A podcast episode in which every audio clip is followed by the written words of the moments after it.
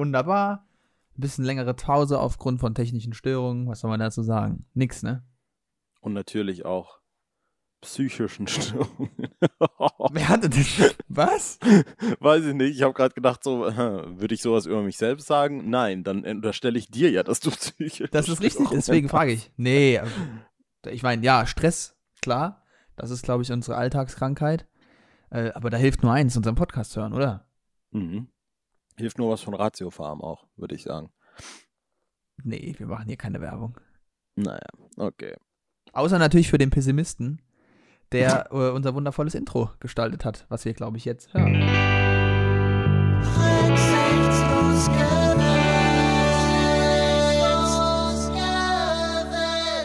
Gut.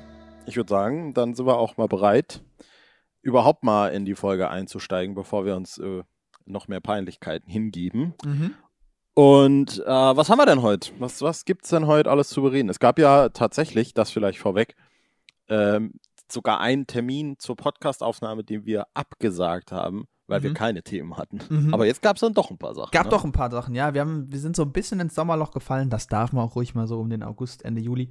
Ähm, aber es haben sich jetzt ein paar Sachen angestaut, ähm, die jetzt auch über den letzten Tagen stattgefunden haben. Einerseits werden wir über den Herrn Clemens, sagt den Nachnamen, Tönnies? genau, sprechen. Den Schalker Boss, der sich da doch durch einige, also nicht einige Aussagen, aber durch eine Aussage vor allem ins Abseits manövriert hat, um die ähm, Fußballmetapher zu benutzen. Dann wollen wir noch über ein Festival sprechen, was eins der berühmtesten Festivals Deutschland und auch tatsächlich, glaube ich, der Welt geworden ist inzwischen. Über Wacken reden wir, aber über einen nicht so schönen Aspekt des Ganzen. Richtig, richtig. Genau, und dann äh, rede ich noch mal wieder, äh, was, ich habe mal wieder ein Buch ausgepackt, ähm, das ich vorstelle, und zwar rede ich über Good Omens, beziehungsweise nicht nur über Good Omens selber, sondern auch über Neverwhere von Neil Gaiman.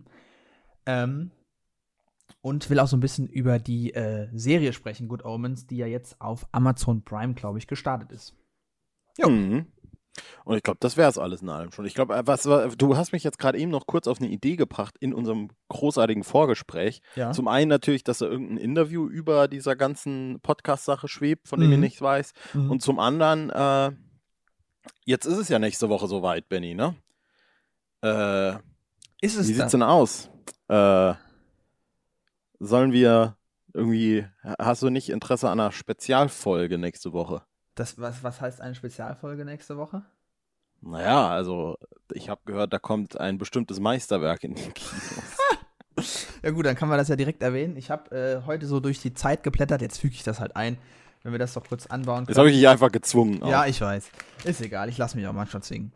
Ähm, wo ein gewisser Herr, er heißt Thomas Asheuer, den Namen habe ich aber richtig ausgesprochen, äh, schreibt, dass doch Once Upon a Time ein Meisterwerk wäre. Ähm, inter interessanter Artikel, ich habe ihn nicht gelesen, ich habe bisher nur die Überschrift gelesen und diesen, äh, diese, diese kleine Unterunterschrift, gibt es dafür eigentlich einen Namen, weißt du das? die Subheadline. Ist Schlag- das nicht die Subheadline oder Ja, so? ich meine, klar, einen deutschen Begriff. Egal. So. Hm. Na, ist ja Wurst. Ja, nächste Woche ist es soweit. Nächste Woche kommt jetzt mal alle, äh, jetzt mal ähm, Klartext zu sprechen. Quentin Tarantinos neunter Film, quasi sein vorletzter Film, wenn er sein Vorhaben, nur zehn Filme zu drehen, wirklich in die Tat umsetzt. Dann ist es sein vorletzter Film. Ähm, und äh, was genau meinst du mit einer Sonderfolge? Wie, wie, äh, wie soll ich das verstehen? Also eine Folge dazu oder eine Quentin Tarantino-Folge oder äh, erklär dich. Ich weiß es ehrlich gesagt nicht. Ich wollte es erstmal so in den Raum stellen und dachte mir, äh, du hast ja bestimmt sowieso genug zu sagen. Das heißt, äh, irgendwie könnte man es auch zu einem großen Thema machen, je nachdem, was sonst noch so passiert. Ja, stimmt. Kann man aber sagen, dann redet man einfach mal eine, Dreiviertelstunde nur über den Film und äh, mhm. dann über alles, was noch so anfällt. Äh, Ja, da im hätte Gegensatz ich zu, ja, in der Tat wie wir es sonst damit. Genau, weil sonst machen wir es ja eigentlich eher so, dass wir über alles reden und dann hinten dran noch so einen kurzen Spoiler-Talk, wie zum Mhm. Beispiel jetzt bei Spider-Man, bei Endgame war es, glaube Ja, ich, auch so. Dann können wir es ja mal andersrum machen, rein theoretisch. Ich meine, äh, es ist ja auch hier ein Interessen-Podcast und Mhm. äh, zumindest du hast ja Rieseninteresse. Ich bin jetzt auch nicht völlig abgeneigt. Ich freue mich. Mhm. Ich habe gestern äh, Tickets gekauft. Ich Schön. gehe mit meiner Mama in den Film. Schöne Grüße an der Stelle. Auch von meiner da Seite ich schöne Grüße. Da bin ich mal sehr, sehr, sehr gespannt, äh, wie das wird. Man hört ja so, also ich weiß nicht, wie, was du neben der Zeit noch so konsumiert hast bisher, aber man hört ja so, mh, hm, ist schon geil, aber ist auch wirklich sehr edgy irgendwie alles. Ja, ja, ne? gemischtes. Also ich habe mich bisher ein bisschen freigehalten davon, jetzt viel Kritik zu lesen. Das war das Erste, was ich jetzt so ganz deutlich gelesen habe. Ansonsten habe ich ähm, gehört, dass es wieder so ein bisschen collagenartig ist, was ja grundsätzlich ja. schon sein Stil ist. Ähm, das heißt, er ist sich bis zum Ende treu geblieben äh, und auch ein bisschen sehr lang sein soll, habe ich auch gehört. Ja. Also, dass man das ja. Gefühl hat, aber das äh, werden wir ja sehen, wenn wir es, äh, wenn wir den Film sehen, logischerweise. Aber die, ich weiß gar nicht, hast du die genaue Zeit im Kopf? Ich weiß nicht, ich glaube zwei Stunden 20 oder so wieder. Also schon. Ich glaube sogar noch länger. Oder noch oder? länger. Fast ich, nicht sogar irgendwie 240 oder irgendwie so in die Richtung. Sekunden. Ja, stimmt, ja, kann, kann sogar sein. Ja. Ähm, ja, was mich so ein bisschen daran tatsächlich, ich will nicht sagen grundsätzlich abschreckt, aber ich war ja gar nicht so ein Fan von, von Hateful Eight, ne, weil ich halt auch wirklich mhm. da fand.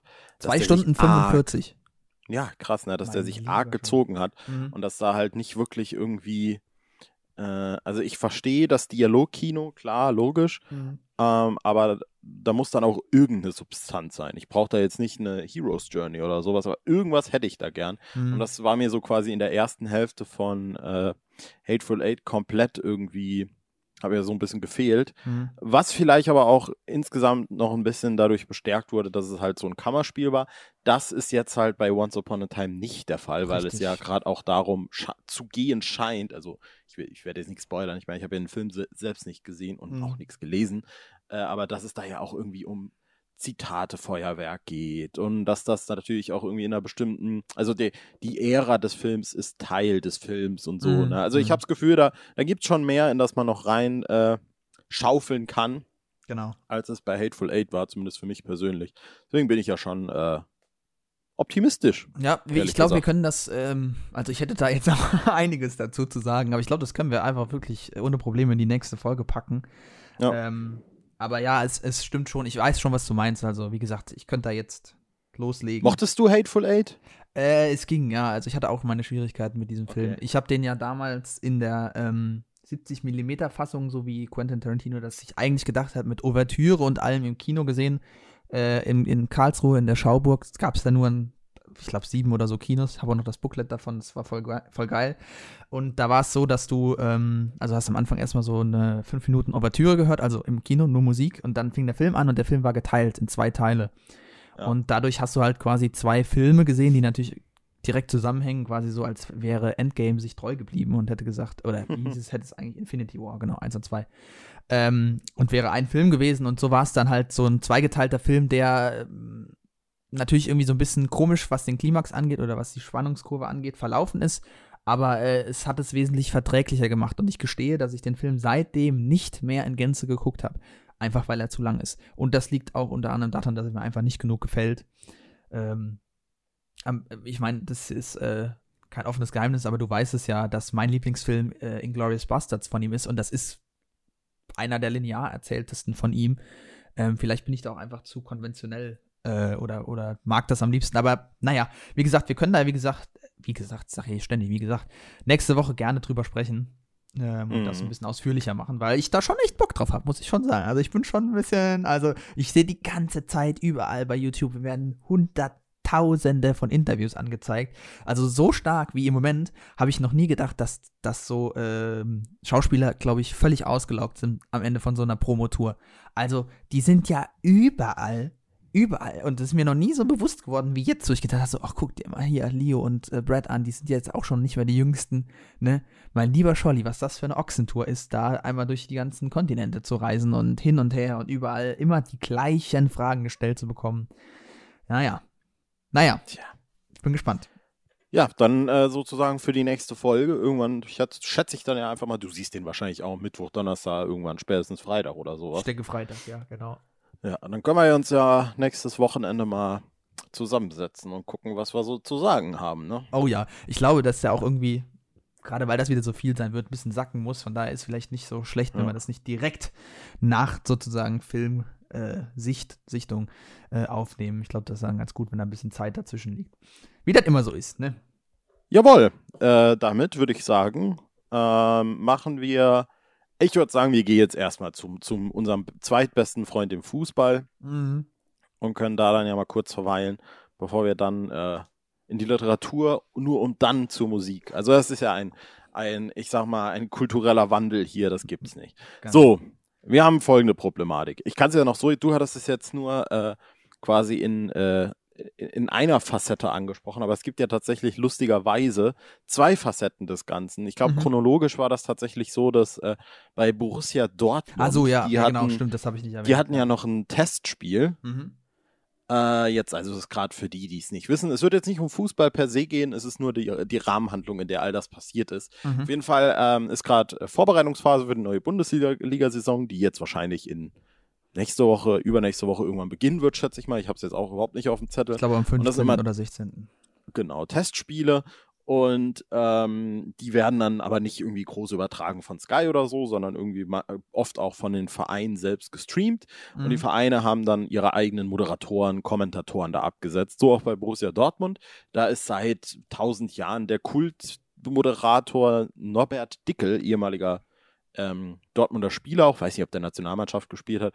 Und mittlerweile macht das auch unter anderem, ich weiß nicht wie regelmäßig, äh, Patrick Ovomoyela, auch ein ehemaliger ähm, Dortmund-Spieler und auch ein ehemaliger Nationalspieler, sogar. ja. Mhm.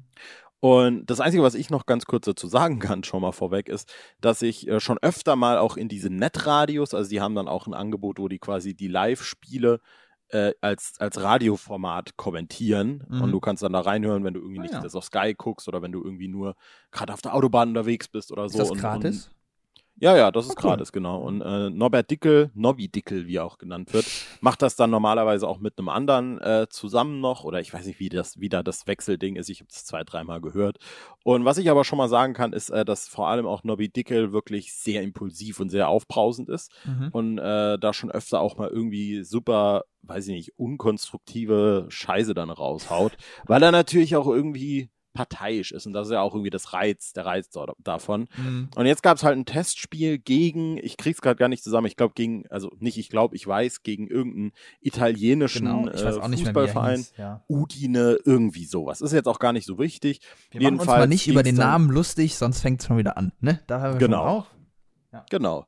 Und äh, jedenfalls ging es dann da äh, auch ein bisschen scheinbar hoch her und Nobby Dickel wurde dann wieder impulsiv. Und äh, es hat sich dann ereignet, dass es äh, passiert ist, dass er des Öfteren mal irgendwie sehr ausfällig wurde. Und äh, ich, ich nehme es jetzt auch nur aus zitattechnischen äh, Gründen in den Mund. Und die, die Fußballer des italienischen Vereines als Ithaka beschimpft hat Genau. äh, weil die sich ja da nicht gut benehmen würden. Und das kam dann, das hat sich dann irgendwie alles so hochgeschaukelt, dass dann Patrick Ovomoyela am Schluss irgendwie eine Hitler-Imitation gemacht hat. Ich habe das selbst nicht gehört, aber das klingt so unfassbar abstrus, muss ich schon mal sagen. Ja. Und äh, als wäre das dann nicht genug, hat, äh, das muss man vielleicht für Fußballuninteressierte dazu sagen, Schalke und Dortmund sind so die größten Konkurrenten. Also das ist so, keine das Ahnung. Derby schlechthin auch. ja. Genau, wie Star Wars und Star Trek des deutschen Fußballs. So ein bisschen. Das trifft ne? mehr als gut, ja. Ähm, und tags drauf irgendwann dachte sich dann äh, Schalke, ach komm, ey, mitgehangen ist mitgegangen. oder wie das heißt. drauf.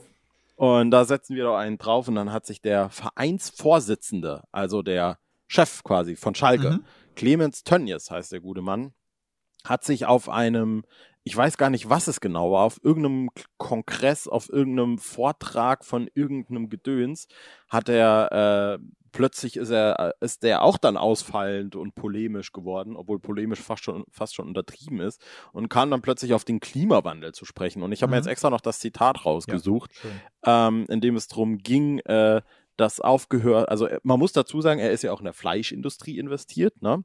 Und äh, hier schreibt, ich bin gerade bei der Süddeutschen, statt Steuern zu erhöhen, um den Klimawandel zu bremsen, empfahl Mhm. er lieber jährlich 20 Kraftwerke in Afrika zu finanzieren. Jetzt Zitat, dann würden die Afrikaner aufhören, Bäume zu fällen. Ich muss aufhören, ich, ich, ich muss dabei lachen. Mhm. Und sie hören auf, wenn es dunkel ist, Kinder zu produzieren. Ja. Äh, da haben wir jetzt innerhalb von zwei Tagen irgendwie äh, zwei sehr interessante Vorfälle, würde ich gar sagen. Wobei man natürlich sagen muss, und da leite ich jetzt gerne an dich weiter, äh, da gibt es schon einen klaren Gewinner in der äh, Ruhrpott-Auseinandersetzung. Was meinst du mit Gewinner? Naja, weil je nachdem, wie man das äh, einordnet, Ein- an ja, Skandalwert, äh, Wert, dann hat definitiv der Schalke, äh, der Schalke, genau, der Schalke-Vorsitzende, äh, Schalke Genau. da weggezogen und hat den wie wesentlich größeren Wellen geschlagen. Also die ähm, Geschichte mit äh, Obomoyela und Dickel ist natürlich auch ähm, besprochen worden, äh, aber lang nicht so breit und lang nicht so äh, gründlich sozusagen. Und das liegt letztlich auch an der Tatsache, dass du halt hier zwei verschiedene Ebenen sozusagen hast. Einerseits hast du natürlich diese Kommentatoren, bei denen oft mal wirklich oft viel Quatsch geredet wird und so und das ist halt impulsiv, das stimmt schon, das tut das nicht rechtfertigen, das ist klar, aber sagen wir mal, da ist das leider ein bisschen mehr gang und gäbe. Ähm, was sie auch gemacht haben, sie haben sich ja über die Namen lustig gemacht. Das ist halt so doofe Kindeleien, die sie sich da geleistet haben, wo man sagen kann, so, das ist halt wirklich nicht witzig gewesen. Das war ein Witz, der irgendwie daneben gegangen ist. Ähm, wohingegen halt bei äh, Tönnies, habe ich richtig gesagt? Tönnies, genau. Ähm, das war natürlich auch als Witz gemeint, muss man dazu sagen, aber wir haben ja hier mit einem ganz anderen Kaliber zu sprechen. Wir reden hier von dem Vorsitzenden von einem Verein, bei dem eben nicht nur deutsche, äh, deutsche Spieler spielen, sondern auch Spieler mit Migrationshintergrund oder eben auch Spieler aus anderen Ländern, definitiv, die nicht mal den deutschen Pass besitzen. Ähm, äh, Beispiele wie zum Beispiel, also es gibt natürlich ähm, diese, die alten Beispiele, zum Beispiel Gerald Asamoah, der sich auch dazu gemeldet hat und so weiter und so fort, der davon schwer betroffen war von diesen Aussagen. Und man muss schon sagen, dass in der Einordnung äh, gerade diese Aussage von Tönnies, ähm, finde ich, naja, was heißt schlimmer, aber auf jeden Fall äh, das Ausmaß, was damit einhergeht, ist schon schlimmer, denn äh, die Frage, die man sich stellen muss, ist, wie damit umgegangen wird, auch gerade im deutschen Fußball, der sich ja auch viel dafür einsetzt, ne, für gegen Rassismus, ähm, Freiheit und so weiter, also ähm, gerade gegen diese klassischen Klischees, die ja doch schon auch irgendwie immer so eine Rolle, nicht immer, aber auch eine Rolle gespielt haben, vor allem in den 80ern und 90ern, als dann Spieler aus Afrika mit Affenlauten empfangen wurden und so, was halt wirklich höchst äh, herablassend und herabwürdigend war.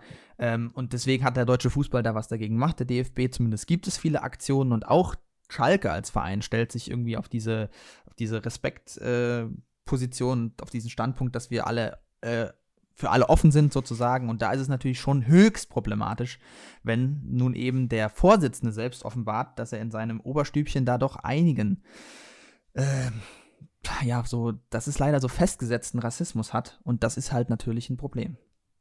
Das ist halt tatsächlich auch immer so ein bisschen dann äh, das, das mega kritische. Also natürlich gab es dann, vielleicht kann man das jetzt auch mal zumindest ein Stück weit weiter ausräumen, bevor wir es dann komplett äh, offenlegen. Es gab dann natürlich äh, tags drauf, wahrscheinlich schon Stunden drauf, eine Distanzierung von Tönnies, Mhm. der dann meinte, irgendwie, ja, das war alles gar nicht so gemeint und ich distanziere mich davon und natürlich stehe ich zu unseren Vereinswerten, bla blub. Aber es ist dann natürlich auch immer so ein immerhin. äh, immerhin genau an der Stelle das, aber es ist dann natürlich auch immer so ein bisschen natürlich die Frage, du kennst diese Leute nicht, diese Leute äh, bekleiden ein großes Amt und du fragst dich dann halt immer so, inwiefern ist das jetzt sozusagen, also ist das jetzt wirklich eine Entgleisung der Norm?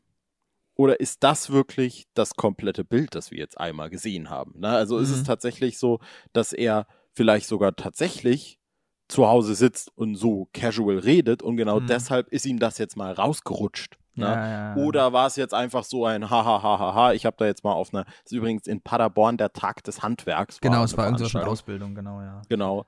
Und äh, nicht nur, dass das problematisch ist, es ist, es ist dann natürlich halt wirklich, äh, finde ich auch einfach bedenklich. So, also ich könnte mir auch jetzt nicht vorstellen, und da kommen wir jetzt natürlich dann, um es komplett aufzurollen. Es gab dann ein, äh, eine, eine Tagung vom Schalker Ehrenrat. Genau. Und der Diese, hat dieser dann, Name ist äh, schon so unfassbar absurd, aber ja. Richtig, richtig, richtig. Und der hat dann beschlossen, äh, Tönnies drei Monate vom Amt zu befreien. Und der beste Kommentar, den ich dazu auf Twitter irgendwann gel irgendwo gelesen hat, der Schalker Ehrenrat oder wie man ihn jetzt nennen sollte, der Schalker Rat. Ja, danke. Das ist natürlich eine äußerst treffende äh, Beschreibung, wirklich. Weil da kann man ja von Bestrafung oder irgendwie Konsequenzen überhaupt nicht sprechen. Das ist ja ein absoluter Witz, ne? Also drei Monate einfach nur sozusagen den, also man, man muss es wirklich so sagen, quasi den, den, den Shitstorm aussitzen und dann weitermachen. Ne? Ja. So da, nach dem Motto, in drei Monaten ist die Bundesliga sowieso, so, sowieso wieder am Laufen und da gibt es andere Themen, die wichtiger sind. Und pff, komm, dann lassen wir es doch. Aber das Signal, was damit ausgesendet wird und was für mich ein ganz großes Problem ist an dieser Situation, ist eben, dass äh, sozusagen Menschen, die dieses Ressentiment tatsächlich in sich tragen, sagen können, und die stehen in der Kurve, ja, wieso kann ich das nicht sagen, wenn das der Tönnies doch sagen kann? Und das ist tatsächlich für mich ein sehr, sehr großes Problem. Ich habe kein Problem damit, Leuten eine zweite Chance zu geben oder so.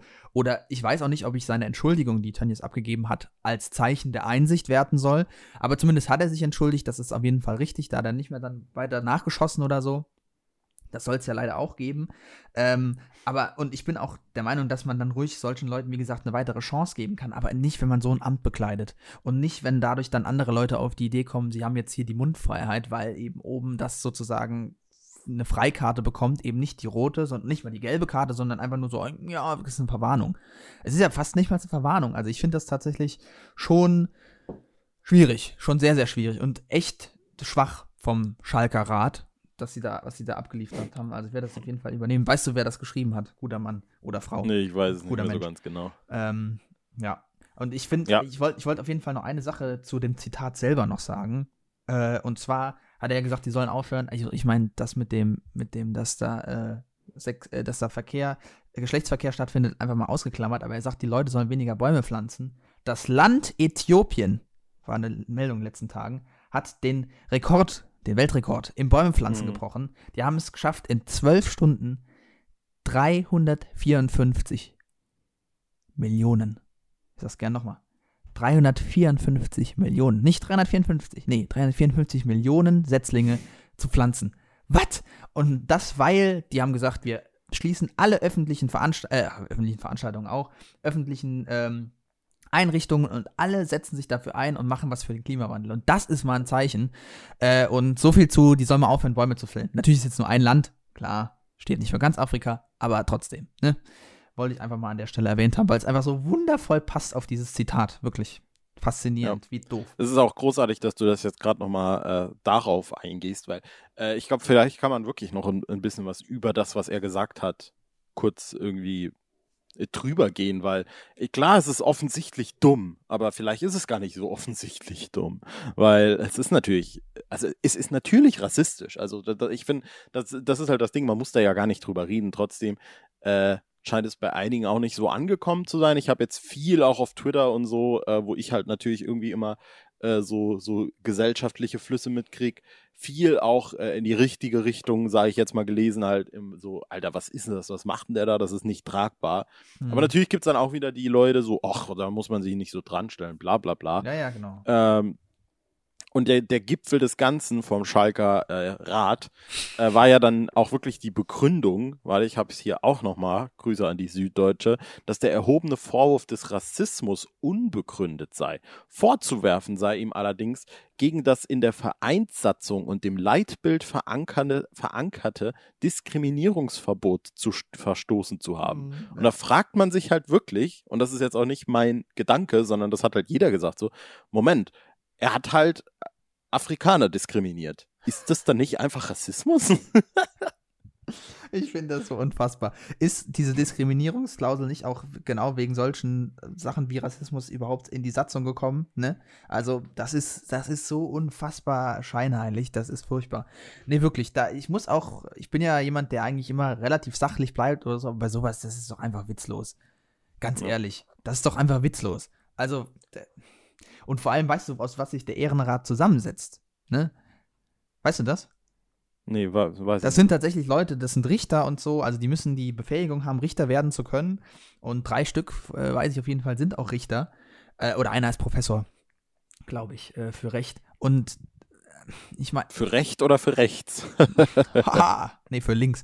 Ähm, nee, ich, ich, also auf jeden Fall müssen die halt da irgendwie eine ausgebildet sein. Und ich, ich sag halt immer so, als in Anführungszeichen Philosoph, gerade die Rechtsprechung, gerade letztlich das, was in der Jurisprudenz passiert, das ist doch unsere Moral, das ist doch unser moralischer Kompass. Das sind die Leute, die wirklich Ahnung davon haben müssen, wie Sachen einzuordnen sind und so. Und dann finde ich solche Entscheidungen einfach unglaublich schade, weil ich irgendwie das Gefühl habe, da wird das, das wird nicht richtig ernst genommen. Ich weiß nicht, was das jetzt alles mit der Vereinsstruktur und weiter und so fort, das will ich gar nicht wissen. Will ich jetzt auch nicht irgendwie hier Hinterzimmergeschäft oder irgend so Geschichte ins, äh, mit ins Spiel nehmen oder so. Das weiß ich nicht, aber auf jeden Fall finde ich das einfach unglaublich schwach. Das ist, klingt wie so ein blöder Winkelzug von so einem Winkeladvokaten, wie man immer sagt, wenn man das herabwürdigend meint. Und das finde ich einfach, einfach nicht in Ordnung, muss ich wirklich sagen. Ja, und vor allem, es ist ja auch fast schon äh, traurig, aber ich finde es tatsächlich auch sehr konsequent und richtig von uns, dass wir hier ja fast in jeder zweiten, dritten, vierten Podcast-Folge irgendeinen Fall von Rassismus besprechen. Das Wahnsinn, und ne? Äh, ja, genau da, tatsächlich. Also das war jetzt wirklich das perfekte Fazit dazu. Und äh, das, es ist auch in dem Fall wieder krass, wie salonfähig es mittlerweile halt dann doch ist, irgendwie rassistisch zu sein. Äh, und das irgendwie dann auch durchgehen zu lassen. So, so im Sinne von, ach ja, komm, also in drei Monaten ist, ist es halt, ist es Mhm. halt gegessen. Und dann Ja. da können wir ja auch nochmal drüber stehen und dann ist ja alles gut. Und was mir gerade auch noch aufgefallen ist, als du äh, nach dem Schalker Rat gefragt hast, äh, wer da halt auch wahrscheinlich drin sitzt, vor allem, sind halt äh, irgendwelche Zentraleuropäer, die kein wirkliches Selbstverständnis oder eigenes Empfinden für Rassismus gegen dunkelhäutige Menschen haben. Also Es ist immerhin eine Frau dabei. Ne? im, immerhin, ne? aber Ja. das, äh, Glaube- ohne jetzt ich glaube, also ich da, weiß, dass eine Frau dabei ist. Ich weiß Ja. nicht, wie viel es Ich sind, lasse mich da auch gern eines Besseren belehren, weil Ich ich, jetzt auch. wirklich nicht nachgeguckt habe. Aber so, so klingt für mich einfach auch die Entscheidung. Vor allem, wenn man dann im Gegenzug dazu, was hier auch bei der, äh, bei der Süddeutschen nochmal als äh, eigener, ähm, als eigener Abschnitt im Artikel drin ist, äh, so, wenn so jemanden wie Gerald Asamoah hat, der Mhm. dann halt da wirklich steht und sagt so, Alter, what the fuck, was ist los mit euch? Er hatte Äh, drei Wörter benutzt, schockiert, beleidigt und- und, irgendwas Und so jemand so. äh, Ja, ist halt also. eine, eine Vereinsikone und da würde ich mich halt auch wirklich ähm, nicht nur als Asamoah jetzt, aber vor allem auch, wenn ich aktiver Profi für Schalke bin und vielleicht, ich weiß nicht, ich kenne mich jetzt mit dem Kader von Schalke nicht so krass aus, aber wenn ich da jetzt irgendwie ein Af äh, Afrikaner oder ein Afroamerikaner oder überhaupt auch ein Dunkelhäutiger wäre, würde ich mich auch so fragen, so, Moment, da war jetzt gerade jemand, der gegen Leute wie mich geschossen hat und der darf jetzt in drei Monaten wieder Ganz äh, normal zur, zur Tat schreiten, ja. Ja, ja. Und das ist äh, hochproblematisch und es ist, ich würde lieber, lieber nicht über sowas reden, aber Ja. was soll man machen, ne? Ich will halt noch dazu sagen, ich meine, ähm, du hörst ja auch manchmal Lage der Nation, oder? Ja, eigentlich mittlerweile sogar äh, Regelmäßig. wirklich äh, regelmäßig, Das, ja. äh, das ist doch schön. Ähm, hast du die Folge gehört, wo sie auch selber über Rassismus gesprochen haben?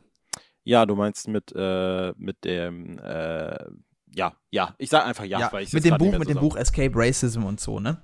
Ja, und ja. genau, wo es darum ging, dass er von einer eigenen Erfahrung spricht und so. Und ähm, ich finde halt, ich fand, das war eine sehr, sehr schöne Sache. Und das, den Punkt, den du eben aufgebracht hast, finde ich auch sehr wichtig. Äh, man kann natürlich jetzt schlecht bei Tönnies einordnen, Tönnies, meine Güte, ob das eben die Ausnahme oder die Regel ist. Ne? Und deswegen ist das schwierig. Aber was ich einfach nur sagen will, ist, dass so rassistisches Denken so tief verwurzelt ist äh, im, im, in uns, ja, in Menschen, auch in mir, ganz ehrlich. Ähm, man könnte es jetzt ab äh, uns ein bisschen weicher zu spülen sagen, als Schubladendenken, was man einfach hat, was man einfach so mit sich bringt. Ob das jetzt Mhm. evolution evolutionär bedingt ist oder so, will ich jetzt einfach mal auch alles ausklammern. Woraus mir nur ankommt, ist, dass auch, wenn ich zum Beispiel, ich bin mal in die Bank reingegangen und da waren auch Menschen an einem Bankautomat, die haben ganz normal Geld abgehoben, neben mir und ich habe drüber nachgedacht. Und ich habe gedacht, verdammt nochmal, warum denke ich denn jetzt darüber nach? Ich meine, ich bin natürlich nicht dann jetzt irgendwie zum anderen Bankautomaten gegangen oder aus der Bank gestürmt oder so, sondern es ist mir nur einfach aufgefallen. Ich habe die nicht so wie andere Weiße wahrgenommen. Einfach nur so Mhm. abgenickend, so wie man in einen Raum kommt und ein Regal sieht und es wahrnimmt und es dann nicht mehr wahrnimmt, weil es einem völlig egal ist, weil man es für selbstverständlich nimmt. Und so unselbstverständlich war mir diese Person, ich glaube, es war ein Mann, der dann da stand, dass ich ihn extra wahrgenommen habe. Und das fand ich dann Ja. auch, das sind auch die Momente, wo ich selber immer erschrecken, erschrocken über mich bin, beziehungsweise nicht erschrocken, aber ich dann einfach merke, dass ich das selbst mache, ich selbst so selektiere sozusagen. Und der Unterschied ist aber eben der, und das, dafür bin ich ja äh, immer hier zu predigen da, ähm, wie man damit umgeht. Und dass man eben darum weiß, und wenn man darum weiß, dass man dann eben auch versucht, es besser zu machen, beziehungsweise eben nicht immer zu sagen, hier der Schwarze oder so, sondern einfach der Mann. Ne? Ja. Genau. Ja, also ich denke, äh, das ist auch ein sehr guter Punkt, äh, weil ich denke, diese Gedanken zu haben, ist nicht schlimm. Es ist halt nur, es ist eine Frage der Selbstregulation, Mhm. äh, weil die, die logische Schlussfolgerung wäre jetzt zum Beispiel, äh, weil du, wenn wie du argumentierst, ja, es ist die Urangst, ne? Weil das wird ja auch bedeuten, dass du vielleicht dann, Ja, also Urangst, das, das, ist, das will ich nämlich genau ja, ja nicht, weil ich finde, das ist schwieriges Terrain, deswegen habe ich das extra ein bisschen. Aber ja, erzähl weiter. Ja, war, war vielleicht auch gerade ein bisschen, ein bisschen blöd äh, formuliert, weil ich, äh, du wirst es verstehen, wenn du sagst, äh, wenn du weißt, worauf ich hinaus will. Oh, mir ist was, ach, Entschuldigung. ähm, äh, weil, weil worauf ich hinaus will, ist natürlich so, äh, das würde ja auch bedeuten, du kannst keine anderen Ängste in deinem Leben überkommen. So, ne? Also das ist ja auch dann im, im Grunde, wenn man es jetzt mal ganz, ganz, ganz, ganz blöd und nüchtern an, ansieht, wäre es halt äh, derselbe, der, dieselbe Herangehensweise zu sagen wie, "Hm, ich habe Angst vor äh, Bungee-Jumping oder Hunden oder so und deswegen verabscheue ich alles und die komplette Ideologie des Nervenkitzels. Äh, und deswegen mache ich nie was dagegen. Aber du kannst ja einfach dich selbst darauf konditionieren, zu sagen, so, vielleicht würde ich es doch mal machen. Und nichts anderes ist es bei solchen Sachen. Also ich habe auch schon gedacht, so, wenn Leute hinter mir laufen oder neben mir. Und das ist dann vielleicht irgendwie jemand, der nicht so aussieht wie ich, dass ich dann gedacht so, oh, aber trotzdem ist mir offensichtlich nichts passiert. Also Spoiler, er hat mich nicht ermordet und er hat auch keine Bombe gezündet oder so. Oder die die Und dementsprechend- geklaut oder irgend so ein Case. Ja, und dementsprechend, entweder gehst du dann nämlich hin, weil, wie ich, wie ich die Sache empfinde, ist, entweder gehst du dann hin und hältst, hältst dir selber immer wieder vor Augen und vor, auch vor Augen wirklich bewusst, weil du kannst ja gerne den Unterschied machen, aber dann mach ihn auch auf positive Art und Weise und denk, ah, guck mal, der war gerade einfach ganz normal. Der hat zwar ein bisschen böse ausgesehen, aber wenn ich jetzt mal gerade nach links gucke und mir da hinten diesen komischen, dicken Deutschen anguck, der guckt noch unfreundlicher. Der ist, das ist genauso ein Vollidiot. Der Ne? ist gestresst. Genau, oder du, du machst es auf die andere Art und Weise. Du fängst auch mal äh, rumzugucken und, und guckst mal nach Leuten, die aussehen wie du, die dir auch nicht geheuer sind. Und dann wirst du ganz schnell merken, dass das nichts damit zu tun hat, wie die Leute aussehen, sondern einfach, wie die Leute wirken und äh, ob die vielleicht irgendwie ein bisschen bescheuert auf dich wirken. Ja, genau. Nee, das ist, äh, ist, ist so ein schönes Fazit. Also, äh, ich glaube, dass, ähm, also wenn man was Positives eben aus dieser ganzen Aktion hier BVB und Schalke ziehen kann, dann noch eben, dass man sich da bewusster wird, äh, um genau solche Prozesse. Und ich hoffe, dass wir das auch irgendwie hier ein bisschen klar machen konnten. Und natürlich, ich meine, wir haben es jetzt nicht groß, du hast es schon angedeutet, aber ist natürlich auch ein Problem, wenn das halt irgendwie salonfähig wird, beziehungsweise wenn das dann sich auch wiederfindet in Ideologien oder in, in äh, den Parteiprogrammen, nicht direkt, aber von irgendwelchen äh, Parteien eben, irgendwelchen Richtungen, äh, die das dann dankend sozusagen aufgreifen und sich bestätigt fühlen. Das ist dann halt gerade in so einer prekären Zeit, sage ich jetzt einfach mal, äh, dann schwierig, mindestens schwierig, genau. Genau. Gut, sollen wir äh, jetzt dann äh, den Literatur-Jump-Over machen? Quasi? Ja, sehr gerne. Ja, ich habe mal wieder gelesen, wie immer. Ähm, und zwar habe ich mich, ich habe ja schon anfangs des Jahres mal ein bisschen erzählt von Terry Pratchett, von dem ich zum ersten Mal diese Scheibenwelt-Romane gelesen habe.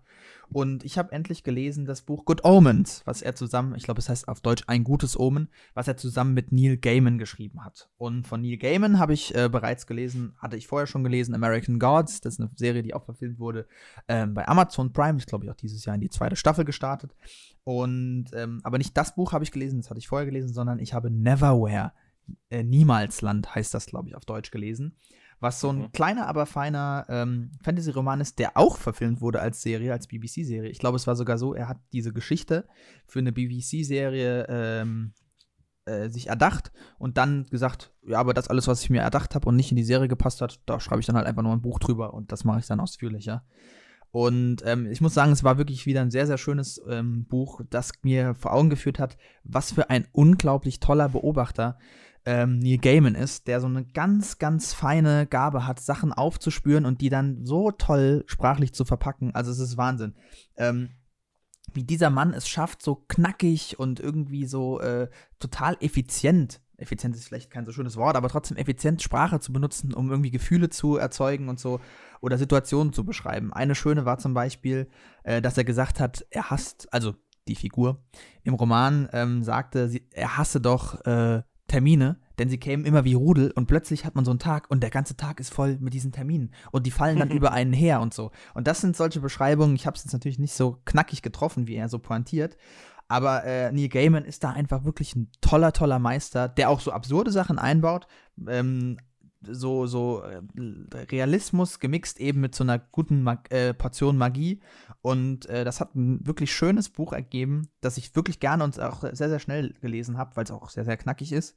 Ähm, und dann habe ich mich sozusagen vorbereitet genug gefühlt, um endlich mal Good Omens anzufangen. Und ja, was soll ich dazu sagen? Wie gesagt, es ist ein Buch, was von zwei Autoren zusammengeschrieben ist. Und sie haben gesagt, der eine hat irgendwie eine Kurzgeschichte geschrieben, dann hat er hat gesagt, ich weiß nicht, wie ich die zu Ende schreiben soll. Hat sie dem anderen geschickt. Der hat geschrieben, ich weiß nicht, wie sie enden soll, aber ich weiß, wie sie weitergeht. Und dann ist quasi dieses Buch daraus entstanden. Und bis zu einem gewissen Grad, würde ich behaupten, merkt man das diesem Buch auch an. Denn es ist schon sehr diffus. Also es, es macht schon Spaß, es ist schon ganz amüsant. Man muss diesen Humor mögen. Ähm, ich muss sagen, mir gefällt der Humor von Neil Gaiman besser als der von Terry Pratchett. Das hat man schon gemerkt. Ich würde schon sagen, dass es da auch Unterschiede gibt. Ähm, ist das dann aber im Buch nicht äh, ausgeschildert sozusagen, nee. wer was geschrieben hat. Ah, das ist ja interessant. Nee, dann. da steht einfach nur oben immer beider Namen, also erst Terry Pratchett und dann Neil Gaiman. Und man weiß, dass gewisse Stränge, beispielsweise die Stränge um die äh, vier apokalyptischen Reiter, die in diesem Buch dann vier apokalyptische Motorradfahrer werden, ähm, dass das ist das beruht ungefähr auf Gaiman und andere Abschnitte beruhen eher auf Pratchett. Äh, und das merkt man schon. Ähm, vielleicht kurz zur Einordnung, worum geht's. Es geht in dem Buch, das sehr diffus ist, weil es so ein paar Stränge nebeneinander erzählt, äh, grob um die Apokalypse, die ausgelöst wird, weil die ähm, der, äh, wie sagt man noch, äh, der Satan auf die Welt kommt, also der äh, Satansbraten, der Sohn des Satans und mhm. der soll dann halt eben aufgezogen werden und dann, in, wenn er sein elftes äh, Lebensjahr erreicht oder in dem Zeitraum soll er dann eben die Welt zerstören und so weiter und so fort. Und dann kommt es aber durch Irrungen und Wirrungen dazu, dass das Baby ähm, eben Satans Teufel, äh, Satans Teufel, Satans Baby vertauscht wird, bei die falsche Familie kommt. Dann gibt es eine Geschichte von zwei, einerseits einem Dämon und einem Engel, die versuchen irgendwie dann die Sachen wieder richtig zu biegen, die sich eigentlich gut verstehen und so weiter und so fort. Es ist so eine große Parodie auf eben die ja, man kann schon sagen, die christliche Religion, da spielt viel äh, eine Rolle, auch so Mythologie, Legenden, wie gesagt, die vier apokalyptischen Reiter, ähm, Hexenjagd und was weiß ich, also alles Mögliche. Es ist ein, ein bunter, spritzender Cocktail an allem Möglichen, was man sich so vorstellen kann. Und dann auch noch von diesen beiden absurden Autoren, die echt äh, wirklich manchmal so richtig witzige Stellen, manche auch nicht ganz so witzig, äh, da eingebaut haben in diese Apokalypse. Äh, Clive Barker, den kennt man ja auch von Filmen und auch als Autor, der schreibt hier auf meinem Buch, steht schön drauf, The Apocalypse has never been funnier. Also die Apokalypse war nie lustiger. Ähm, und es war schon auch lustig, aber es war eben auch sehr diffus. Und man merkte dem Buch äh, auch an, dass es ihm gut getan hätte, wenn da vielleicht irgendwie jemand so einen klareren Faden gesponnen hätte oder auch mal ein paar Sachen abgespeckt wurden, die so wahrscheinlich drin waren, weil die witzig waren, aber man hätte die auch einfach finde ich, ohne Probleme rauskürzen können. Ja. War aber auf jeden Fall äh, witzig zu lesen, so ein Buch mal von zwei Autoren, die halt eben sowas gemeinsam gemacht haben, ohne irgendwie, dass da steht Kapitel 1 Gaiman, Kapitel 2 Pratchett. Und äh, ich meine, du, du hast zwar nicht viel geguckt, aber äh, ich finde, die Serie kann man ja auch mal kurz erwähnen. Ja, das wollte ich noch. Ich wollte nur kurz was trinken, deshalb wollte ich dich sprechen lassen. Okay. ähm, ja, auf meinem Buch steht auch drauf, soon to be a TV Series. Wieder hat Amazon Prime den, ähm, war anscheinend wieder der höchstbietende.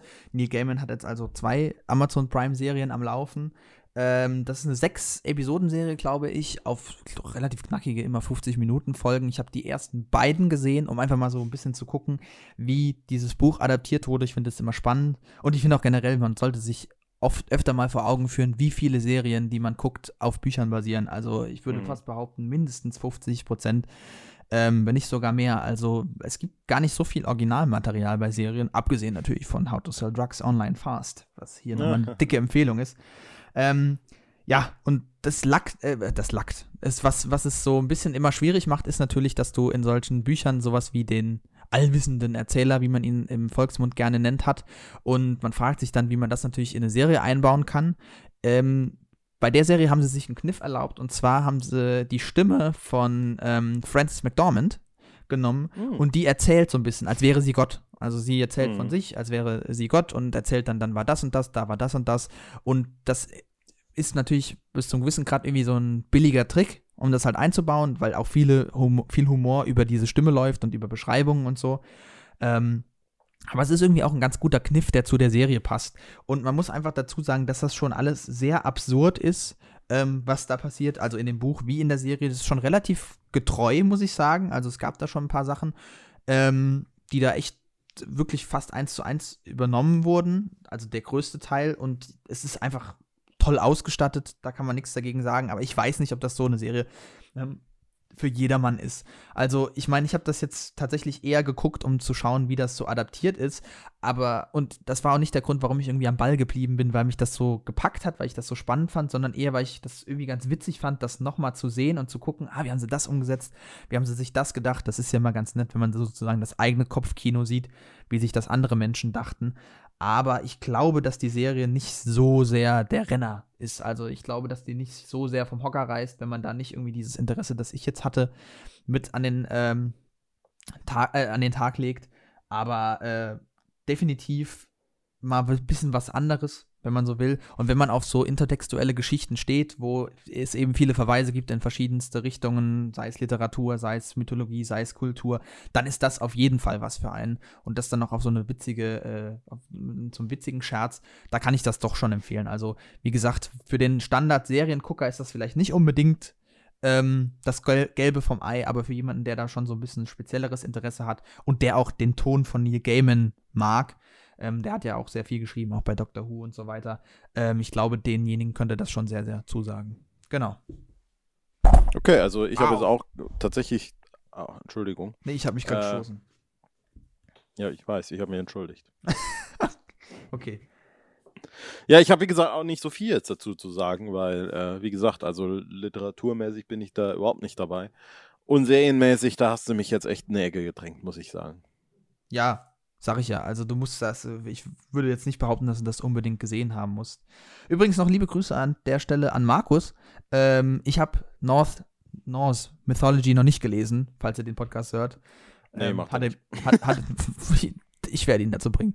Ähm, hat er mir empfohlen, ist auch ein Buch von Neil Gaiman, in dem er die nordische Mythologie sich sozusagen aneignet. Also der Mann hat da irgendwie so ein bisschen Allüren. Auch American mhm. Gods ist ja auch ein ähnliches Thema, wo er hingeht und eben sich eine Idee mit Göttern aneignet und dann selbst, äh, selbst sozusagen zu einem eigenen Stoff spinnt. Das ist schon, das, da ist er schon ein sehr, sehr guter äh, Geschichtenerzähler. Hat übrigens auch mhm. eine Masterclass über Geschichten ja. erzählen. Stimmt, stimmt. Ja. Ja. Gut, äh, wo sind wir? Was haben wir noch? Ein Thema haben wir noch. Genau. Ich habe noch ähm, Playlist-Material. Oh, tatsächlich auch mal, mal wieder. Passt ja jetzt zum letzten zwar, Thema äh, Musik. Genau, deswegen habe ich mir bis jetzt tatsächlich auch aufgehoben. Äh, es ist eigentlich jetzt wirklich was, was gar keine Aktualität zu sich hat. Äh, wäre es nicht um meine eigene Geschichte, denn ich hole jetzt mal ganz, ganz knapp aus und sage einfach, das weißt du ja eigentlich auch, mhm. ich habe äh, in letzter Zeit, äh, ich bin jetzt nicht der Allersportlichste, aber seit einer ordentlichen Zeit habe ich mich jetzt äh, rangehalten und endlich mal, weiß ich nicht, eine Jogging-Routine entwickelt sozusagen. My Jogging-Routine. Richtig, genau. Und ich fühle mich da auch richtig gut dabei. Es macht mir richtig Spaß. Nur das sei jetzt gesagt. Äh, man hat mal Hochs und man hat mal Tiefs. Äh, und gerade gestern hatte ich ein unfassbares Hoch und ich bin gerannt. Äh, ich, weiß nicht, du darfst mich gern Forest nennen. So bin ich gerannt. Und äh, das Ding war, ich habe immer gedacht, das hatte ich irgendwie noch aus meiner Jugend gespeichert im Hirn, dass wenn ich Musik beim Sport höre, das tut mir nicht gut weil ich dann irgendwie mich immer versucht daran anzugleichen und dann da mich immer irgendwie drauf konzentriere und dann da zu schnell oder zu langsam werde und so. Mhm. Und gestern war aber irgendwie, es war einfach kein Podcast mehr da, den ich hätte können hören. Echt wirklich Worst-Case-Szenario, muss ich ganz ehrlich sagen. Und dann dachte ich aber, ach komm, machst jetzt mal irgendwas an. Und habe ich was angemacht und ich bin gerannt, wirklich. Ich bin in meinem Leben noch nie so gerannt. Ich bin gestern wirklich auch sehr, das, das ist tatsächlich so, das ist keine Übertreibung. Ich bin gestern, glaube ich, das erste Mal in meinem Leben eine Stunde am Stück ohne Pause gerannt. Ach, Einfach nur gerannt. Ja, und äh, es waren, glaube ich, ein bisschen mehr als sieben Kilometer, was jetzt nicht unglaublich schnell ist, aber ich habe es gemacht. Was ich aber dabei gehört habe, und das ist nämlich jetzt das Ding. Darf ich raten? Ist, äh, ja, bitte. Die Ärzte Kopfhaut. Nee, warum jetzt das? Ach so, okay, jetzt, jetzt, jetzt check ich. Nee, nee, nee, nee. Was ich gehört habe, ist eins meiner äh, All-Time-Lieblingsalben, muss ich tatsächlich sagen. Und es hat sich mal wieder bewahrheitet, dass ich das Album seit mittlerweile fast naja, ich fast über zehn Jahren in sämtlichen Lebenslagen hören kann, mhm. obwohl es eigentlich eine sehr spezifische Stimmung hat. Wir hatten auch schon mal drüber geredet. Es ist äh, The Black Parade von My von, Chemical Romance. Ich hab's mir schon gedacht, ja. Ja. Und ich weiß ehrlich gesagt gar nicht so genau, weil, also man muss tatsächlich dazu sagen, jetzt für alle, die das überhaupt nicht, denen das überhaupt nicht sagt, ist ein Konzeptalbum, wo es eigentlich um Tod und, und Wiederauferstehung und das Abfinden mit dem Ende geht und so. Äh, und ich empfand das Album auch immer als eins, muss ich sagen. Also ich denke über dieses Album in der in der, äh, in der Einheit, ja, Einheit, in der Einheit, ja. in der Einheit 1 tatsächlich nach. Und deswegen fällt mir das unglaublich schwer, da jetzt einen spezifischen Track rauszuholen. Aber ich muss das jetzt halt auch irgendwie manifestieren, dass ich jetzt, also das war jetzt gestern was Geiles irgendwie. Und deswegen würde ich es auch sehr gerne äh, irgendwas draufballern. Aber ich, ich krieg's jetzt echt nicht auf die Reihe. Ich muss jetzt mal gucken. Also ich habe die, wenn du My, My, Chemical Romance sagst und du an Laufen denkst, dann fällt mir natürlich als erstes ein Na Na Na. Äh, was jetzt nicht von dem Album ist, aber dazu kann man wahrscheinlich schon relativ gut laufen. Kann ich mir zumindest sehr ja, gut vorstellen. Aber das Album, das könnte ich dann ja beim nächsten Mal mal gucken, was das für ein. Äh, das Ding ist das hat. letzte Album, gell?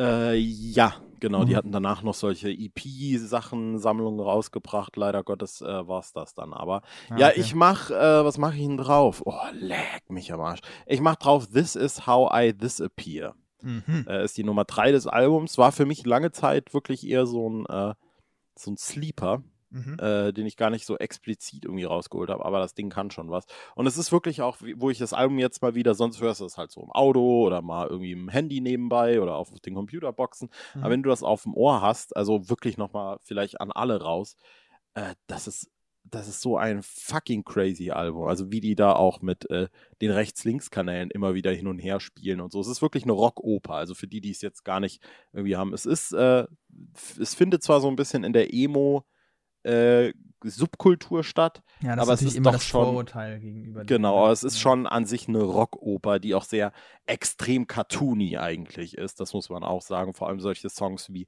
Mama, das klingt eigentlich fast schon, als wäre es, äh, also wenn ein Cartoon, so ein richtiger weirder Ren and Stimpy Cartoon irgendwie visualisiert wird, dann wird das klingen, nee, nicht visualisiert, sondern in Musik Vertont. ausgedrückt wird, genau, dann äh, klingt das wie der Song Mama. Und uh. ähm, Hilfe. Ja, und ähm, groß, groß, groß, groß, großartiges Album. Äh, ich habe auch wieder gemerkt, dass ich da mittlerweile auch wirklich jede einzelne Gitarrenspur, jeder Klaviereinsatz und jeden Drumfill irgendwie so krass auswendig kenne. äh, das ist wirklich nicht feierlich. Also ich höre das Album wirklich konstant seit über zehn Jahren mindestens irgendwie drei, vier, fünf Mal im Jahr, wo ich dann so Phasen habe, wo ich mir das dann immer wieder reinballer. Großartiges Ding, das wollte ich jetzt nur auch nochmal dann äh, hier dazwischen hauen. Und dann können wir jetzt ja quasi äh, Transition äh, reinhauen in unser, ja, eigentlich nicht so musikalisches, trotzdem in Musik verankertes äh, Thema. Ja, unser letztes Thema. Es geht um Wacken ähm, das allseits bekannte äh, Heavy Metal Festival im Norden von Deutschlands in Schleswig-Holstein. Äh, das größte Metal Festival Deutschlands auf jeden Fall und auch eins der größten der Welt. Ich weiß nicht, ob es das größte ist, aber. Oh, weiß ich jetzt auch nicht. Weiß auch nicht. Auf, auf jeden Fall ein. Entschuldigung. Ein sehr großes Heavy Metal Festival, das spätestens seit der Dokumentation von Schlag mich tot 2008 oder so, Full Metal Village, ähm, dann auch definitiv im Mainstream angekommen ist. Insofern, als dass darüber viel berichtet wurde, dass sich immer wieder Leute sozusagen oder Berichterstattungen, vor allem der ARD oder auch des ZDFs, also der öffentlich-rechtlichen, in Anführungszeichen schon ulkig darüber äh, berichtet haben, dass da dieses Festival stattfindet, wenn dann da sozusagen sich diese ganzen Mettler ähm, am, auf dem schleswig-holsteinischen äh, äh, Feld, wo das letztlich stattfindet, treffen, um dann da gemeinsam äh, ausgiebig mehrere Tage lang Heavy Metal Musik zu hören und so. Und was bei diesen Berichterstattungen immer ganz, ganz stark hervorgehoben wird, ist doch, wie friedlich ähm, es dort auf diesen Festivals immer zugeht, weil man ja oft dieses Vorurteil hat, naja, gut, hier sind die alle mit ihren schwarzen Kluften und Lederjacken und was weiß ich. Ähm, und hören Musik, wo man sich auf die Fresse haut. Und dabei ist das eben nicht so sozusagen, also es ging in diesen Berichterstattungen oft auch darum, um zu sagen, wie friedlich sozusagen alle zusammen äh, hier feiern und wie alle Mettler ganz äh, koordiniert, weiß was ich, anstehen beim Bäcker oder so, um sich da dann was zu kaufen und sich da nicht irgendwie äh, sturzbesoffen die ganze Zeit alle auf die Schnauze hauen oder so. Ähm, ich habe auch jetzt letzt einen Artikel von der FAZ tatsächlich drüber gelesen, über einen Autor, der das auch geschafft hat, sozusagen das Heavy Metal Festival äh, auf diese Plattform ähm, dieser Plattform zu verbreiten. Und der hat auch nochmal ganz stark, oder nicht stark betont, aber auch nochmal gesagt, so, dass wie, wie friedlich es dort, dort zugeht, zugeht und so. Und jetzt kam doch dann eine Nachricht von dir, äh, die da doch irgendwie auch noch ein anderes Licht auf diese Sachen wirft. Genau. Und zwar ähm, Riesengrüße gehen an der Stelle rüber. Ich weiß, ich schätze nicht, dass es hören wird. Ich habe aber schon ein, zwei Mal mit ihm kommuniziert an Paul von Ultralativ. Äh, den YouTube-Kanal kennt man wahrscheinlich. Der ist auf Twitter auch äh, äh, sehr umtriebig und hat einen äh, Twitter-Thread gestartet, was quasi nichts anderes ist als ganz viele Tweets aneinandergereiht, äh, in dem es quasi darum ging, dass ihn eine Freundin, also ich kann es ja mal vorlesen, er hat geschrieben, es ist wieder Wacken, ein Festival, das als ziemlich nett gilt. Eine Freundin von mir ist da und hat mich darum gebeten, einfach mal zu dokumentieren, was ihr so an Sexismus oder Belästigung begegnet. Einfach um zu zeigen, wie scheiße Festivals für Frauen sein könnten. Und dann hat er quasi wirklich ganz konsequent das komplette Wochenende, die drei, vier, fünf Tage über dokumentiert, was ihr dann alles so passiert ist. Und das geht quasi von, ähm, ich sage jetzt mal noch, äh, alltäglichen Komplimenten, weil sie jetzt gut aussieht oder auch mhm. nicht, aber auch äh, über solche Sachen wie äh, das, äh, dass äh, er schreibt, ein Typ nennt besagte Freundin und eine weitere Freundin permanent Hühner und Hühnerhaufen. Nach mehrmalige Bitte danach, das zu unterlassen, äh, macht das trotzdem noch. Auf dem Weg zurück von den Duschen brüllt ein Tipp, Typ, du hast aber gute Titten. Dann gibt sowas wie ein T-Shirt bedruckt mit Is she into it? Yes, no und dann angekreuzt Can't Tell, was quasi irgendwie so ein bisschen Vergewaltigung verharmlost und so weiter und so fort. Das ist wirklich ein äh, hier noch ein Bild von, vom Campingplatz, wo jemand äh, ein Schild hat. Free Schnaps for Titten. Und das ist quasi so eine wilde Aneinanderreihung von absolut crazy Sachen, äh, die, äh, muss ich ganz ehrlich sagen, mir dem, äh, also ich, ich bin viel auf Konzerten und Festivals unterwegs mhm. und es ist mir aufgefallen, aber ich habe es nie in so einen Kontext gepackt, weil, und das ist halt das Ding, man ja auch überhaupt nicht die Perspektive hat. Ne? Ja, wir sind halt letztlich Männer. Ich glaube, das ja. können wir tatsächlich äh, bestätigen. Wir sind zwar die modernen Männer, also auch nicht wirklich männlich, aber äh, wir sind auch trotzdem irgendwie da Männer. Nee, klar.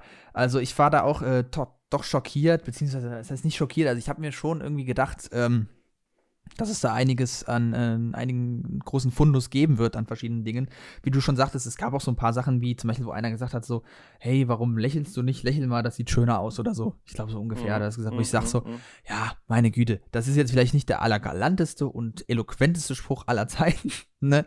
Aber meine Güte, äh, das muss halt auch nicht sein, aber das kann man mal machen. Ne? Ich meine, damit beleidigt man niemanden oder so. Ich meine, wenn man dann hingeht und dann derjenigen Person irgendwie noch an die Mundwinkel geht und dann da rumspielt und sagt, lächel mal, dann ist das doch vielleicht schon eher eine Allüre, die der Joker aus Batman an den Tag legen würde, würde ähm, als einfach nur eine nett gemeinte, äh, eine Nettigkeit oder so, die man, oder irgendwie ein Flirtversuch, was weiß ich, wie man das nennen soll. Aber da waren eben auch andere Sachen dabei, wo ich, äh, wo ich mir schon gedacht habe, so ja, stimmt natürlich. Also äh, das geht schon rau her ähm, beziehungsweise ist schon oft sehr, sehr explizit und sehr, äh, ja, wie soll ich sagen, objektivierend, was so gegenüber mhm. Frauen auf solchen Festivals. Mhm. Und was das natürlich so ein Stück weit auch offenbart ist, und ich, du hast es jetzt mit Wacken so schön eingeleitet. Ich war noch nie auf Wacken, aber ich kenne halt auch die Verhaltensmuster so. Und äh, was das natürlich so ein bisschen offenbart für mich persönlich, äh, ist halt, ähm, Musik, die Musikszene, vor allem sage ich jetzt auch mal die Rockszene und je härter es wird, desto mehr ist sehr maskulin dominiert. Definitiv. Und das hat auch zum Beispiel, ich habe auch über die ganze Woche, über, also über die ganzen Tage mitbekommen, äh, dass dann natürlich, also die, die, dieser Thread von Paul ist gut rumgegangen. Ähm, hat insgesamt 480 Retweets, äh, was durchaus ordentlich ist. Und ich habe dann auch mitbekommen, dass er immer wieder äh, in Diskussionen reingegangen ist, mhm. äh, wo halt dann auch ganz viele, und man muss es so sagen, wie es ist, Männer Zu relativierend weiß, eingegriffen haben und dann sagen so, ja, aber das ist ja nett gemeint und das ist ja voll okay und das ist ein Festival und auf Festivals muss man sich eben damit abfinden, dass das halt eben genau so eine Verhaltensweise da ist und wenn man das nicht will, dann äh, soll Lässt man man's. eben halt nicht dahin gehen. Genau. Und das ist halt wirklich dann halt Peak-Idiotentum, muss ich, und Peak-Männlichkeitstum an der Stelle natürlich auch, weil es dann eben letztlich nur noch darum geht, dass sich da eine, eine Atmosphäre gebild, gebildet hat und bildet, geschaffen von Männern für Männer, die dann aber auch nicht verändert werden darf, weil es ist ja sowieso so und wie sich andere Leute dabei fühlen, das ist dann aber auch eigentlich erstmal egal und das ist dann aber auch äh, vor allem Frauen sollen sich dann auch nicht so dran stellen, weil sie kommen ja da dann in, in, die- in, die, äh, in, die, in die Wohlfühlzone, in die Comfortzone von den Männern. Und äh, Mhm. es war eine sehr, äh, eine, eine sehr k- interessante und auch äh, eine sehr, ich sag mal, er, bewusstseinserweiternde Sache, die er da gemacht hat. Und Mhm. äh, an der Stelle auf jeden Fall mal ein Shoutout. Und äh, wir haben dann ja auch so ein bisschen uns, uns sage ich mal, reflektiert im Sinne davon, ja, was reden wir jetzt hier als, äh, als zwei Dudes drüber? Äh, Ist Mhm. ja auch ein bisschen kacke. Und äh, dementsprechend, ich weiß nicht, hast du äh, irgendwelche äh, Sachen, die du noch dazu sagen kannst? Ja, aber nicht aus, ähm, also Erfahrung von einer Freundin, aber tatsächlich eher aus dem Alltag als äh, tatsächlich vom Mhm. Festival. Da habe ich jetzt nicht so nachgehakt. Ähm, aber äh, schon, dass, dass da ständig, also nicht ständig, aber dass da auf dem, wobei doch stimmt, auf dem Festival auch eine Erfahrung, dass halt ständig Sachen nachgerufen werden und so, ne?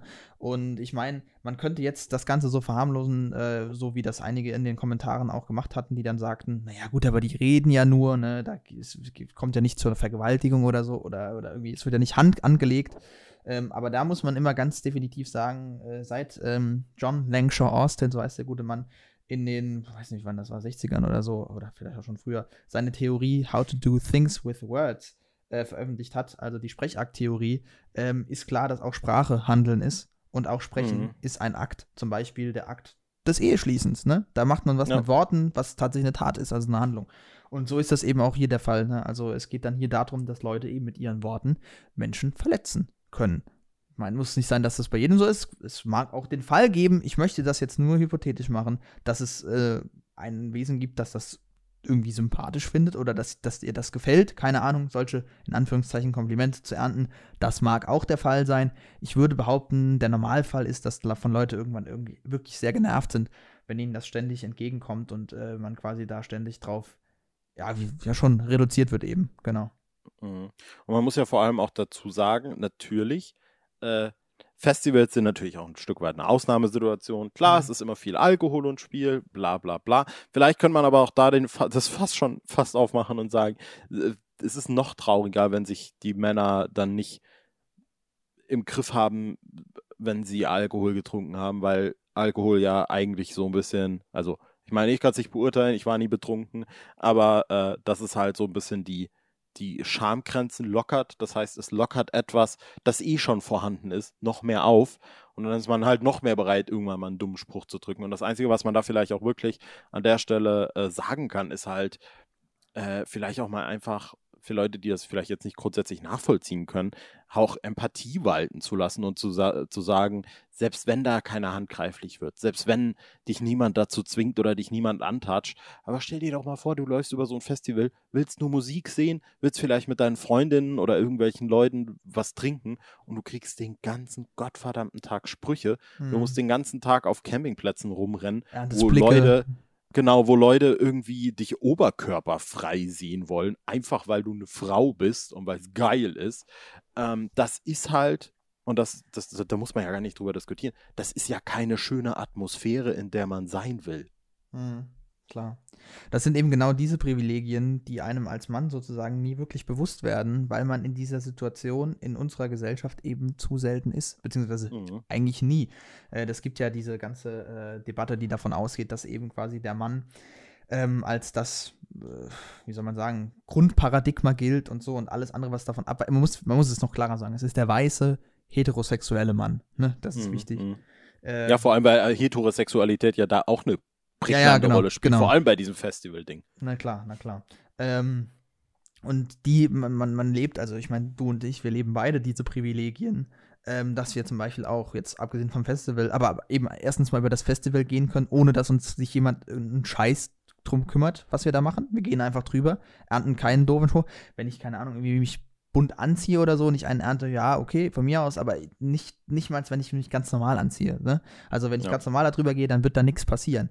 Und ähm, das ist auf dem Festival so und das ist auch so, wenn ich nachts über die Straße gehe. Ne? Ich habe quasi das Gefühl, ich kann nachts alleine über die Straße gehen und mir würde tatsächlich nichts passieren. Und ich würde auch nicht von der Männergruppe oder von der Frauengruppe irgendwelche Sprüche ernten.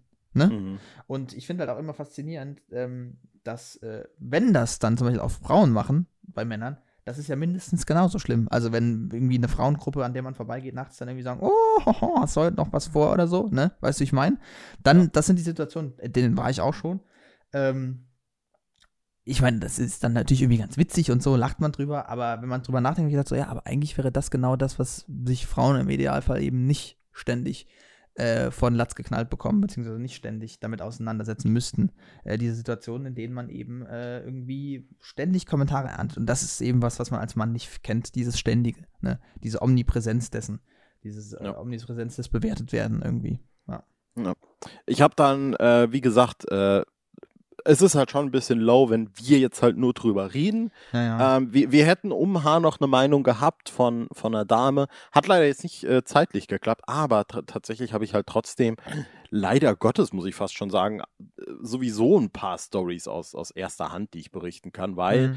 Äh, vielleicht wissen es noch einige, ich habe vor einem guten Jahr schon mal drüber geredet, dass ich ja schon ewig äh, an einem äh, Getränkestand auf einem großen Musikfestival arbeite mhm. und äh, dort unter anderem auch ähm, halt eben mit, mit Frauen. Und das Ding ist halt an der Stelle auch ganz oft, dass die Frauen vorn bedienen also es ist quasi so, dass du vorne eine, eine, eine Riege hast, die bedient, die ganz vorne steht und hinten dran dann äh, eine Riege, die halt Getränke äh, ausschenkt und sich halt darum kümmert, neue Getränke zu kriegen. Und wie es halt eben so ist, das stärkere Geschlecht muss sich dann darum kümmern, äh, dass die Getränke angeschafft werden, weil es halt auch eben wirklich unfassbar schwierig ist. Also du trägst dann teilweise irgendwie so, weiß ich nicht, 30, 35, 40 Kilo Bierfässer durch die Gegend den ganzen Abend und da ist halt jeder im Arsch. Ne? Könnte man jetzt mhm. natürlich auch das Fass aufmachen, das Fass, zu sagen, ja, eigentlich ist es egal, wer da jetzt rumschleppt. Es hat sich jetzt halt irgendwie so äh, ergeben. Es gibt auch Kerle, die vorne äh, bedienen, es gibt auch Frauen, die äh, hinten machen,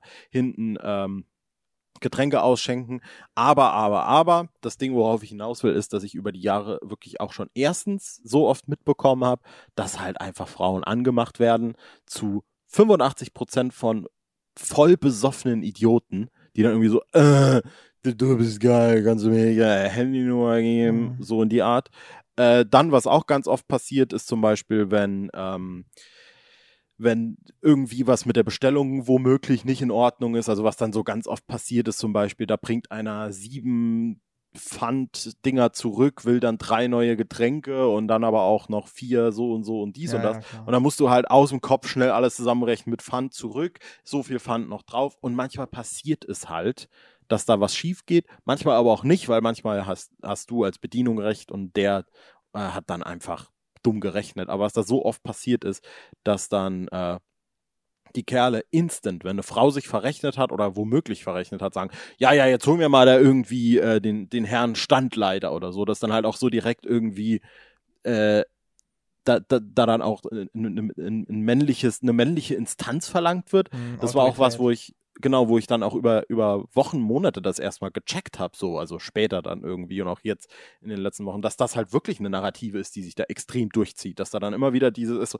ja, ja, aber du bist ja nur eine Frau, gib mhm. mir, lass mir doch jetzt mal den Standleiter kommen oder wenn dann mal ein Kerl, der daneben steht, dazwischen geht und sagt so, ey, es ist jetzt gut, und dann gehen die dann auch. Ne? Mhm. Und das ist halt wirklich auch diese Atmosphäre. Und natürlich, was auch unfassbar natürlich oft passiert, wir hatten es auch schon öfter, dass es halt warm war auf dem Festival und dass dann die Frauen halt auch, und das ist völlig okay, ein bisschen knapper bekleidet waren und dass da dann so oft Leute rumschreien. Dann, wenn die sich dann noch rumdrehen, dann so, äh, Arsch und hier und das und äh, dreh dich mal noch mal rum oder solche Sachen. Das ist, das ist Tagesordnung. Ne? Also es ist traurige Tagesordnung da.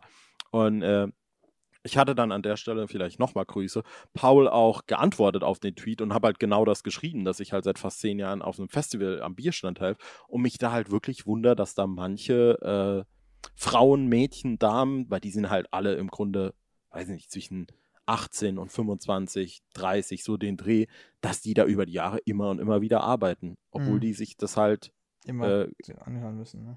ja, und das ist halt wirklich so, meine Güte. Ähm, und äh, die gute Lisa, die, ja, woher soll man die kennen? Die hat schon öfter auf meinem Kanal mitgemacht. Blablabla ist eine gute Freundin von uns. Die macht jetzt seit einer längeren Zeit, äh, die hat mir auch immer da äh, mit mir äh, gearbeitet, macht jetzt seit einer längeren Zeit nicht mehr mit. Äh, ich persönlich bin immer davon ausgegangen, entweder hatte sie einfach keine Lust oder keine Zeit mehr. Wir hatten spezifisch jetzt nie drüber geredet. Aber seit diesem Thread habe ich auch gedacht, so, ah, vielleicht ist es auch deswegen. Ich habe noch nie mit ihr drüber geredet. Ich muss Mhm. sie tatsächlich einfach mal fragen. Ähm, ja, das ist halt äh, irgendwie die traurige Wahrheit, Tja. leider Gottes. So ist es leider. Ne? Ich meine, ich kann dem jetzt auch nicht mehr mehr hinzufügen, außer dass ich es selbst nicht kenne. Also mir gegenüber ähm, und mal an gewissen Stellen mitbekommen habe, aber jetzt auch nicht äh, so viel. Aber es ist, äh, ja, es ist die traurige Wahrheit und es ist auch wieder so eine Sache, ähnlich wie bei dem ähm, Tönnies-Ding, ähm, dass wir vor allem da eins machen können, bewusst machen. Ne? Und da Ja. dann eben darauf aufmerksam machen können. Und insofern ist es gut. Ich finde da halt viele Kommentare, die auch, äh, Paul heißt er, ne? Paul heißt er, ist Bademeister. Hat er Ähm, bestimmt noch nie in seinem Leben gehört, schätze ich. Glaube ich auch nicht. Kann ich mir nicht vorstellen. Naja. Ja. Ähm, genauso wie Kinder, die Benjamin heißen, ständig Benjamin Blümchen um die Ohren bekommen. Aber das steht auf einem anderen Blatt. Wortwitze mit Namen Marius Müller-Westernhagen. Ähm, auf jeden Fall wollte ich sagen, dass wir bewusst machen können und einfach auf diese Sache hinweisen können und dass man dann das eben da seine eigenen ähm, Verhaltensweisen überdenkt. Und genau, worauf ich hinaus wollte, war, dass dann da doch einige äh, auf den Thread von Paul geantwortet haben und gesagt haben: so, äh, du blöder Weltverbesser, äh, jetzt machst du uns hier das kaputt, willst uns jetzt den Mund verbieten oder was, wo ich denke so, oh Mann, ey, ihr habt's echt nicht verstanden, ne? Aber die wollen es dann wahrscheinlich auch nicht verstehen. Also, das ist eben die Frage. Was machst du mit Ja. denen? Fliegst du auf eine Insel Ja. oder was? Ne? Und äh, für, äh, da, dazu dann auch noch weiterhin, weil das ja auch eine Narrative ist, die da ganz oft so reingelesen wird.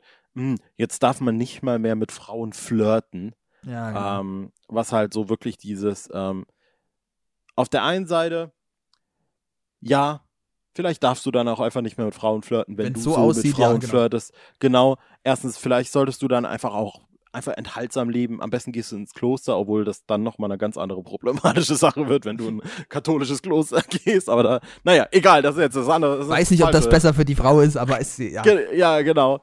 Aber äh, vor allem auch das Ding, ähm, äh, wenn du halt wirklich denkst, dass äh, einer Frau auf dem Festival zu sagen, dass wenn sie irgendwie ihre Titten zeigt, dass sie Schnaps kriegt, dass das irgendwie sexuell attraktiv wirkt, äh, ich glaube, dann bist halt, dann, dann bist du das Problem. Äh, und, und äh, das ist jetzt nichts Neues, weil das ist halt eben das Ding.